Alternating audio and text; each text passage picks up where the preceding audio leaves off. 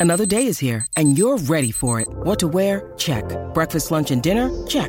Planning for what's next and how to save for it? That's where Bank of America can help. For your financial to-dos, Bank of America has experts ready to help get you closer to your goals. Get started at one of our local financial centers or 24-7 in our mobile banking app. Find a location near you at bankofamerica.com slash talk to us. What would you like the power to do? Mobile banking requires downloading the app and is only available for select devices. Message and data rates may apply. Bank of America and a member FDIC. Hi, it's Mark Aflalo on behalf of Mitchell Whitfield and myself. Thank you so much for taking a listen to this podcast. Do us a little favor if you would. If you love the show, give us a five-star review and don't forget to follow us at Apple Podcasts. Thank you so much. We appreciate it and we love doing the show for you guys. Without further ado, here's today's episode. Welcome back to your Tech Report. We are back on your Tech Report. Thank you guys so much for being uh, here with us. Mitchell Whitfield in Los Angeles. I am Mark Yes. Aflalo in uh, Montreal, or we'll say Montreal because our next guest has a little fr- a bit of a French Little connection. tease. Little Um, tease here, yeah. Exciting week of the year. Normally, Mitchell, because you're in Los Angeles, you would have Yes. been downtown the entire week at E3, but unfortunately, things were a little bit different again this year. Exactly. And you know, I've always felt very fortunate uh, that I, I've been attending E3 since the beginning in Los Angeles. I believe it had, it was in Atlanta at some point. I mean, it moved its way to Los Angeles. I was there from the very beginning. And if you've never been to E3 in person, I've had friends at Microsoft. So I was lucky enough to be there for prep day for a lot of the days during setup. And uh, and as our next guest will attest to, there's so much prep work. I wish the average video game fan or business person could see what goes into the preparation for E3. It would, as beautiful as it looks when it's set up, the the effort that goes into it's a Herculean task. So I'm very curious, Mark, how that Herculean task translates virtually because there's still a ton of work, a ton of preparation, a ton of organization that goes into creating E3. So I can't wait to hear how this year was very different. Well, on with us right now is Stan Pierre Louis, or Stan Pierre Louis, uh, the president and CEO of uh, ESA, which is the Entertainment Software Association. Welcome to E3 week. How you feeling after this long week? Even though I know you were there physically in California, but how does it feel? Does it feel a little bit different having done this virtually? It really is. I was excited to have an E3 this year, and thank you for highlighting E3 because it's such an important week for our industry. Not being able to have it last year um, was really a sad occasion, but so much of last year um, was so different. And the, the beauty was that games provided people with a way to connect, some solace away from the isolation and being able to bring E3 back um, and showcase what's great in games, products, and services for fans was terrific. You talked about the work that goes into it. Oh yeah. Um, you know, I had to do uh, some satellite media tours in prior years. And uh, in order to hit the East Coast time, I had to get there at, I don't know, three in the morning uh, Pacific time in order to start, you know, prepping and, you know, hair and makeup, though I don't have hair if you could see me. Hey, I'm right with you. Don't worry about it. Yeah. More room for Uh, makeup. And yeah, and while you're there, you actually see the the, the kind of uh, the the forklifts and the things that are moving uh, uh, these items around in order to create these beautiful, extravagant booths to showcase these works. And so there is a tremendous amount of planning that has to go on for a physical show that's different than a digital show. Yeah. Um, and I think that was one of the key differences is we had to make a decision several months back about whether we would have a physical component or not, because you have to plan on moving people and things into place, into a center for a finite amount of time. And not knowing where we were in COVID at the time, there was no vaccine developed and certainly nothing approved. International travel wasn't occurring. Domestic travel was really at a standstill. So we had to make a difficult but the right decision uh, to have a digital show. And we were so glad that it turned out as well as it did. It's so natural, I guess, to have a digital show in a medium like this because you know it is digital. And you talk about the the extravagance of E3. I mean, you really have to be there at least once to really experience and understand it. I mean, people have seen photos, they've seen time lapses of, of these giant sound, stages being built. But you know, as an audio video geek, like watching this stuff come together is an absolute it's an absolute joy. Um, how, how was that conversion? How was did you find it hard to get buy in from all the people that normally come to E3 and people that you know showcase their products and their games at E3, did you find it hard to get buy-in from them to go digital, or was it just a natural transition this year? Well, we were gratified that over 40 companies decided to participate in our uh, digital E3. You know, part of what makes a physical show exciting, particularly E3, is the excitement of the crowd, of the energy of the people who are there. People who come are real game fans. And there's nothing more that companies want and desire than to be able to connect with those fans and to get feedback on what they're producing to see are are, are these games working? Are these narratives working for you? Do you like these products and services that we're creating? They love that instantaneous feedback. And you can poll people and you can get surveys, but there's something about being with people that's really exciting. You know, with this year being digital, we wanted to find a way to create some of that excitement and continuity. And we knew that it's more difficult if you've seen late night talk shows and the like without audiences, makes it much harder. And we developed a program that would create a 360 experience, starting with having hosts for the first time to create continuity over four days. We had a lot of programming around the show itself and around the showcases. And so before and after every presentation, you'd see uh, three hosts uh, talking about it, or one host with a panel of four. is almost like a mini sports center environment around the next event that's going to occur and then instantaneous reaction about what did you see? What did you love about this presentation or that presentation? Um, we had some news whips where you go around and say my favorite Nintendo moments, my favorite Xbox moments, and we were able to really create, I think, a sense of that excitement uh, for the for the um, audience, and we really kept people in tune through all of that. And the other thing that made digital so different is that it was sequential and not simultaneous. So every presentation got a spotlight. You know, the indie developers, for example, were able to get a nice showcase uh, one of the things I loved was watching a conversation about uh, game development in Southeast Asia. And um, one person, I think from India, was interviewing someone from the Philippines and talking about her game on cooking. I think it was called Cookbook. Uh, and they got into a discussion not only about games, but about what it means to be from that region creating games and what that means about inspiring that next generation of game makers. So you get that nuance that is hard uh, when you're in uh, the frenzy of an E3 live. So we were able to capitalize on some of that energy and showcase things that may not get the same attention. You know what, Stan? You, brought, oh God, you brought up so many great points. I was dying to jump in on, but I didn't want to interrupt you. But uh, the, first of all, congratulations on an amazing show. I want to say that up front because I watched, I was engaged, I was as excited. And this, this seems strange to say this about a digital show versus, like you say, the extravaganza of a live show, but I was as engaged with this E3 as I have been with any before. And something that comes to mind is, and I always try and look at the glass half full in terms of my outlook on life in general. And for every negative, there's always something positive that comes out of it. And you look at E3, I've always felt lucky, like, oh, I'm part of an exclusive club. I get to go to E3. I'm part of the press. Yeah, yeah. But you know what? Gamers are everywhere. And I, as I'm at that show, I'm like, man, I wish everyone could see this. And now, with a digital show, not only do you have an, a world audience that can participate, but as you said, you know, before if it was an in-person show, a lot of smaller publishers don't have the finances, the logistics to physically make it to a show like this. But now we're embracing. It's more of an inclusive show for everyone, and I think that was something that was really special and gave gamers and, and everyone around the world a peek at people, at games, at at concepts they would never have seen before had it not been. So I'm looking at it as, wow, this was digital, not ah, this was digital. I think there were so many pluses, they definitely outweighed all the minuses, or some of the minuses.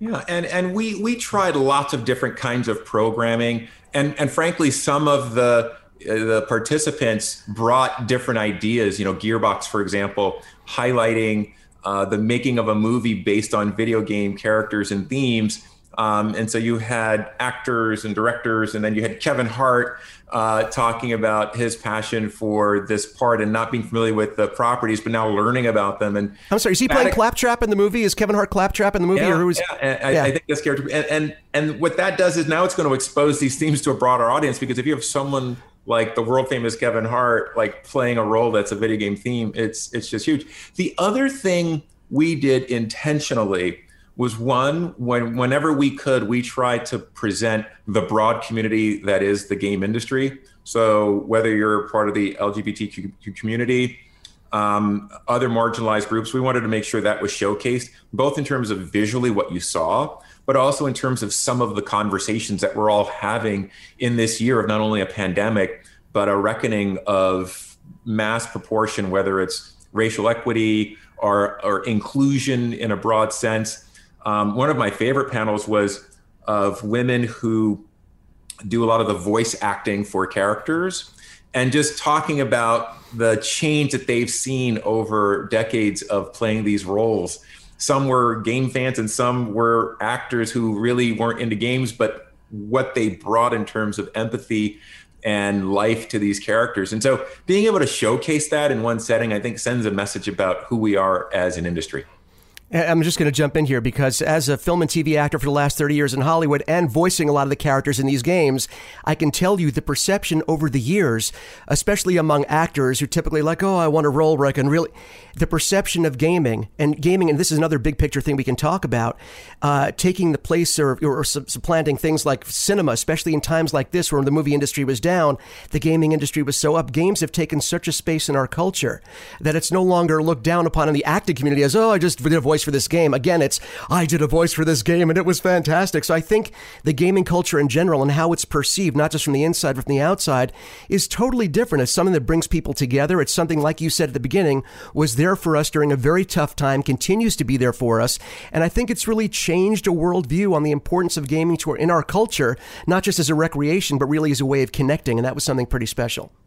You know, it's interesting. Ten years ago this month, the U.S. Supreme Court uh, issued its decision in a case called Brown versus EMA, which uh, struck down efforts to regulate speech in games.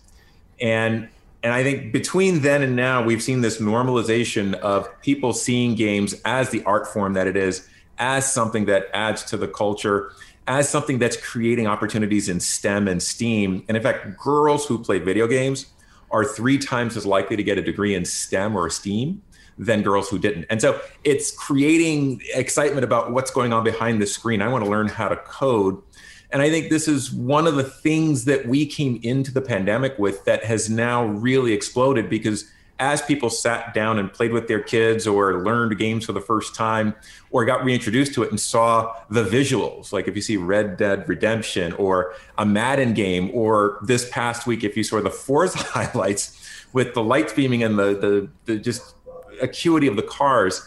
Um, people have a newfound respect for games, and I think this E3 really showcased it.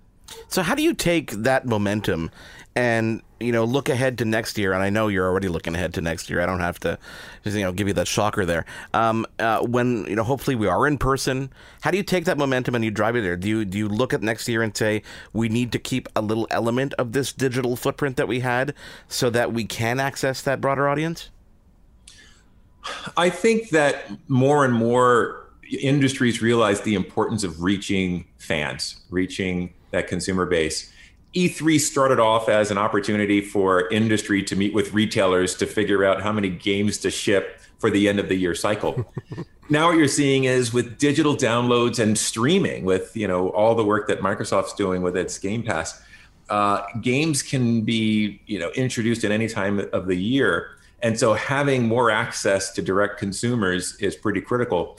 So I think whether it's E3 or any other industry looking at how they do a physical show, reaching that audience is going to be critical. We're going to be looking at lessons learned to see what is it that happened this year that worked, what resonated, and what can we roll into future years. I think one of the things is having an always on presence was meaningful. And we tried different programming, and you, you saw that there wasn't a huge drop in viewership over time. People kind of kept it on like they would keep on ESPN or some other channel throughout the day and plug in when they wanted to. The other thing is what we saw was people loved games and game footage. You know, Nintendo came out, did about 40, 45 minutes of Nintendo Direct and announced what it was going to be doing, and then spent over three hours showing gameplay footage. And people wanted to see how the games worked and what the characters did and hear from the developers uh, what are some of the nooks and crannies? And so people geeked out on that as much as they did on some of the other conversations. So it's exciting to see that games have this resonance and that people who really weren't into gaming particularly before the pandemic are seeing how much it resonates and want to know more. And we feel the difference as an association. You know, talk about the gameplay footage, and I think that almost replaces that hands on experience that people would have had if they were physically there, right? But, you know, it, it doesn't replace that instant feedback that we talked about earlier on, which is what you can't really get. And that's why you need to get stuff into people's hands. Uh, I wanted to ask you a question about game streaming because this seems to be where we're going. This is, there's no doubt the technology is getting incredible. You look at that work that Microsoft is doing, and I noticed that we all talk about Microsoft, we kind of forget about the other ones that are out there. But Microsoft really is pushing pushing forward, and uh, I've had hands-on time. Mitchell has had hands-on time. I'm sure you have too, and it's been absolutely amazing. Is do you think we're going to get to that point where we're, we're, we're done with physical games, or are we still going to have those in our in our shelves? Mitchell wants one. He wants the collector's item, right? No, I like having the. No, I'm interested in what Stan has to say on this because I'm kind of old school. I like the tactile feel, but I love the ac- the accessibility of yeah. digital. But I hope I hope physical consoles never go away in, in all forms. You know. I think that people enjoy having that physical, and I think there is still quite a market for physical. I think digital downloads certainly have changed the game in terms of how distribution works and how you can get stuff to people. Um, I think the difference between that and streaming, though, is mobility of being able to access the work anytime, anywhere. And it's interesting, uh, you know, Xbox has been thinking about, well, does that cannibalize your other sales by having it streamed, and they're finding that it actually opens more people up to trying more games and want to acquire them. Um, and I think the other services will probably start seeing that. There is a huge technology leap we need to take in terms of broadband expansion, because being able to play those games throughout every corner of the United States, let alone Canada and the world, is going to take some time. And so I think we have to be realistic about what the pace is going to be. And so almost what's happening now is the ability of enough people to adopt it so that the feedback loop makes it a better experience so that by the time everyone can join in, um, it's it's quite a, a, luxurious experience. But I, I think it's certainly one of the waves of the future. Um, I hate to make those kinds of predictions too much because you know uh, we won't hold you, to it. It's all right. You know, you've got VR and AR, and you've got all these different technologies related to games and some have been adapted uh, pretty well, and some are still developing. What's clear is that the video game industry leads the development for so many of these technologies because we are a very digital um, community. And so that's why you see advances in technology in this space because the demands of the fans, you know, require better graphic cards and um, faster speeds, less lag. You know, so I have a 14 year old and we currently have a 30 foot Ethernet cord blue taped to the ground from the office to his bedroom because you can't play in a Super Smash Brothers Ultimate Tournament without you know being plugged in, Dad. And so lag kills. Yeah, kind of lag and, and no Bluetooth, you know, uh, uh, controllers. It's all plugged in. So you know you're seeing that the experience uh, is real for folks, and and I get to live it, which is a lot of fun. But I think that growth in technology is great, but we're also seeing that you know PC games are still popular. Mobile is a very very big market um, for people all over the world, and there are certain countries where mobile outpaces uh, broadband technology, and so you've got to have different iterations of games for people all over the world. Yet they can still connect and play together, which is exciting. No, you're absolutely right. I, Stan, I just want to go back for one second. I know you can't talk about what is going to be because obviously it's a fluid situation and you shouldn't obviously commit to anything because you don't know what, what, what form E3 will take in the future. But what we've seen, uh, I can speak about, and I think we can all speak about what we've seen in the rest of the world, the rest of the other industries in the world, where we've seen a hybridization model take place, where we've seen a lot of positive changes that could stick and probably will stick moving forward for a lot of businesses, where people don't necessarily have to be in an office place to be productive, which can save money on rent, which can save money and put that back toward your employees and your infrastructure. So there have been some positive changes. I now here here I am, you know, prophesizing about E3, but I I think because like you said, streaming has become so popular uh, I could see almost a hybridization of moving forward of E3 and being a combination of the in person with the stream feeding people from remote locations, feeding their gameplay, participating where they couldn't physically be there in person. I think models like that are wonderful, completely accessible, and completely doable where it is possible to kind of have the best of both worlds. You have the tactile feel, the in person for, for those who can't physically be there. They have that streaming option where, and now we're going to do a digital piece for half an hour, go back to live, do digital. So I think a hybrid model like that totally works, and I'm not going to take any credit for it when it happens. Yes, you will. You should take full credit. I think you just created the model Yeah, that we created should take moving forward. No, I think that you created because it's kind of brilliant. I think, you know, this worked so well. What you guys did worked so well and felt so organic. I think mixing into live with it, it just it's just sort of a natural pairing. I think it would work wonderfully. I I think there's a real opportunity there, and it obviously takes a lot of planning and balance. Oh, yeah. Um, but I was so proud of what our team was able to develop for this first all digital experience. And you know, you plan it, and one of the things when you're involved in it, you you know, and I have a background um, on the legal side, but uh, you know, with television and film companies, and so I've seen the grids of what it looks like for a show. And we had, I mean, this was a television production essentially, but made for live stream because it was always on from the moment we started to the moment we said Yeah. good night, we'll see you tomorrow. And you've got to have backup plans. And what if this goes long, or what if something doesn't happen? And um, but it, it, you know, it really takes a lot of planning and execution. I think we we understand the physical show, and I feel like we had a really strong go of it with our first all digital. Combining those would be, uh, like you said before, Herculean, but certainly worth the effort. Stan, I want to thank you for taking the time to join us. I know it's been an exhausting week. Um, Mitchell and I will talk about the announcements, um, uh, of course, during the show, but we really wanted to get that feel from you about the experience this year, and it's so nice to have you on. Next year, we're going to talk a little bit earlier so we can get that tease as to what's coming up for that return to hopefully in person E3, okay? Well, thank you for this ability to showcase what we did and for your support of of this industry. The more you guys are talking about it, the more people will realize uh, what they should be knowing, what gamers have known. There's a community on the other side of the Yeah. screen when you're playing, and that person may be next door or around the world, but they're all part of the same community. We are we are happy to showcase it. We do it each and every single year. Normally Mitchell is there, but obviously for reasons uh, this year he was not. Uh, Stan Pierre Louis, President and CEO of the uh, Entertainment Software Association. Thank you so much for being with us. We'll take a quick break and come back with that exclusive news from Super 73. Stick around. There's more Your Tech Report after this.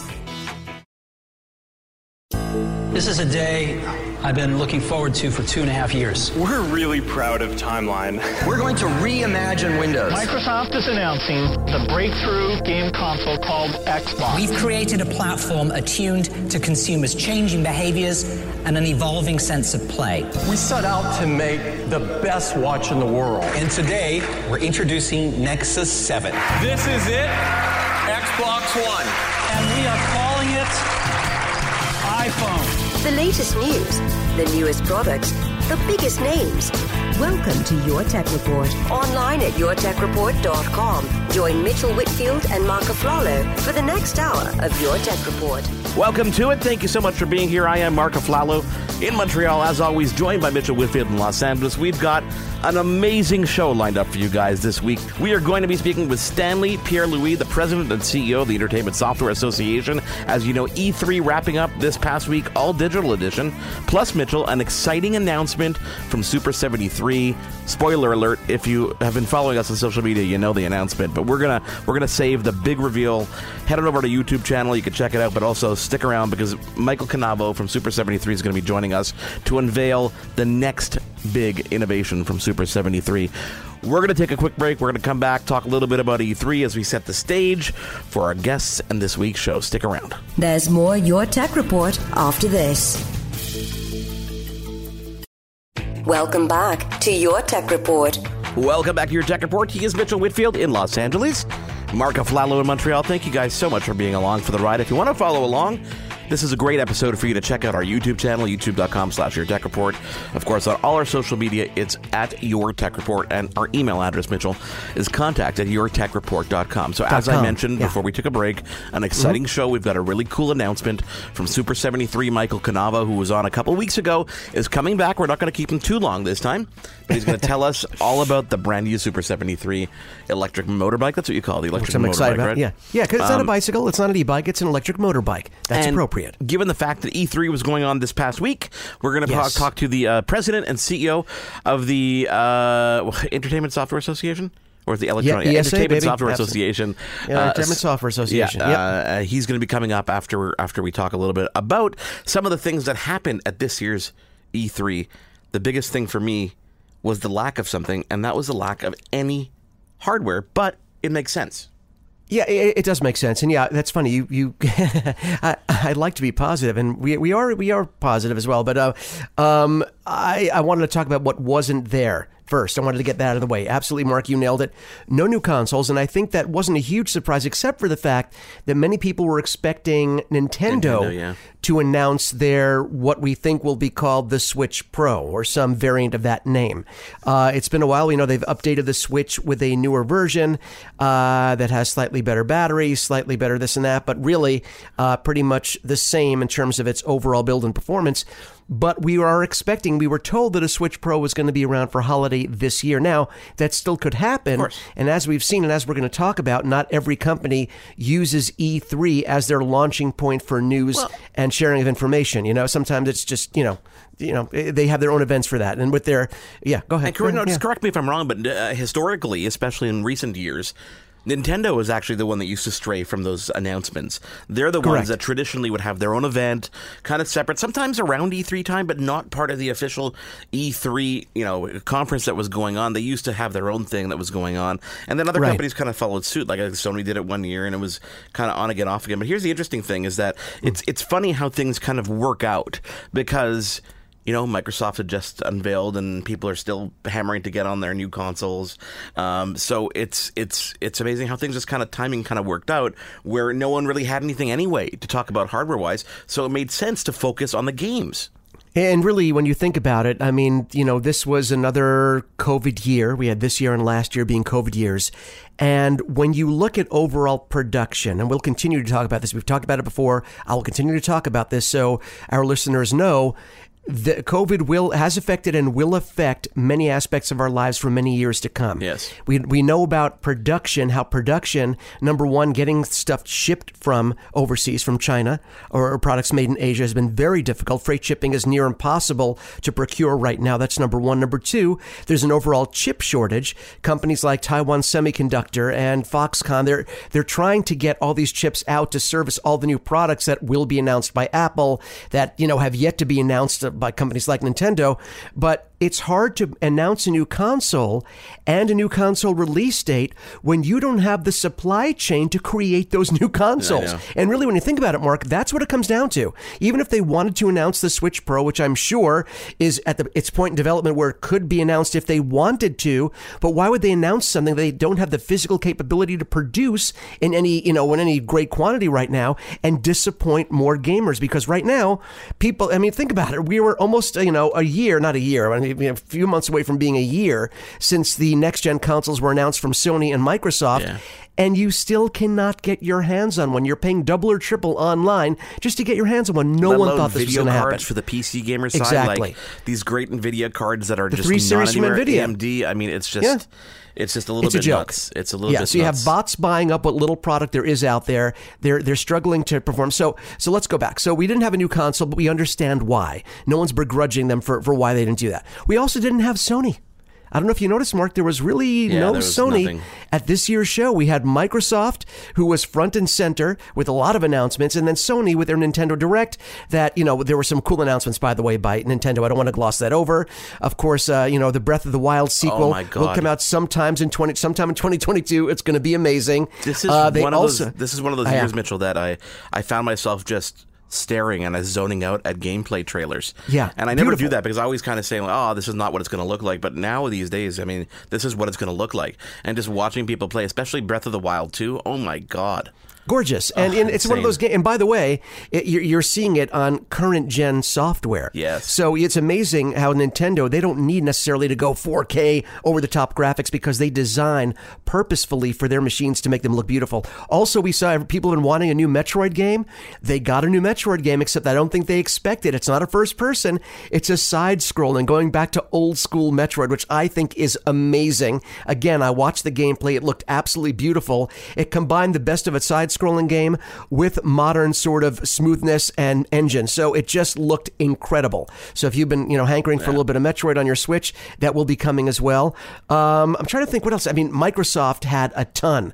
We finally got, you know, their biggest announcement. Everyone was wondering if Starfield uh, from Bethesda, which is now part, of course, of the Microsoft family and actually a Microsoft company, if that was going to be number one, going to be a title that was coming out this year. It's their first new RPG intellectual property of the last 25 years. Something that wasn't named Elder Scrolls or wasn't named Fallout. A whole new IP.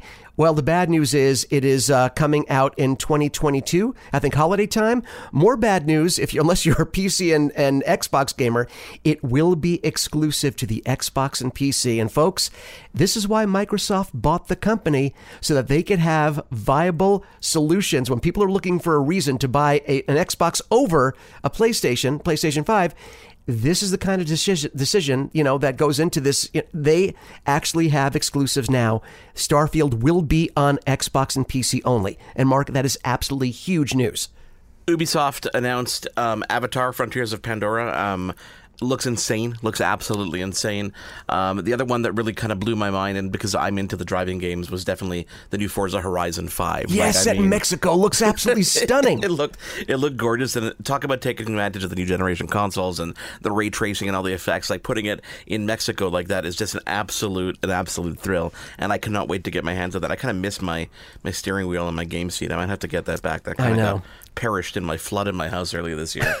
Um, oh, by the way, Mark, we can't for, we can't forget some sort of the big news. Of course, uh, Microsoft's uh, Halo Infinite, Xbox Halo That's Infinite, was going. is coming. Is coming. Was it November of this year? Uh, yes, it is. I believe. And by the way, as was rumored, Halo multiplayer, Halo Infinite multiplayer will be free, regardless of whether you have Game Pass. Because if you have Game Pass, the whole game is going to be free day one anyway. But even if you're not a Game Pass subscriber, Halo Infinite will be the multiplayer will be free to play.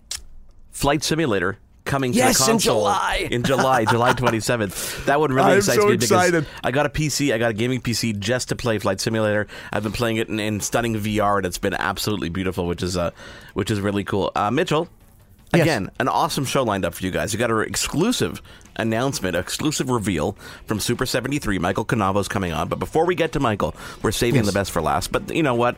Uh, that's not true because our next guest. No, it's not true we're still talking all about E3, but we're going to talk about the fact that E3 was all virtual. What does that mean? What is it going to look like in a couple years from now? Is it going to change the way that we're used to this event? Are we going to still be going to it in person, or are we going to go into it live? So we're going to talk to the president and CEO of the Entertainment Software Association. His name is Stan Pierre Louis, and he's joining us next here in Your Tech Report. Again, follow us online. It is at Your Tech Report on all our social media, and email contact at yourtechreport.com. Back in a moment. There's more Your Tech Report after this.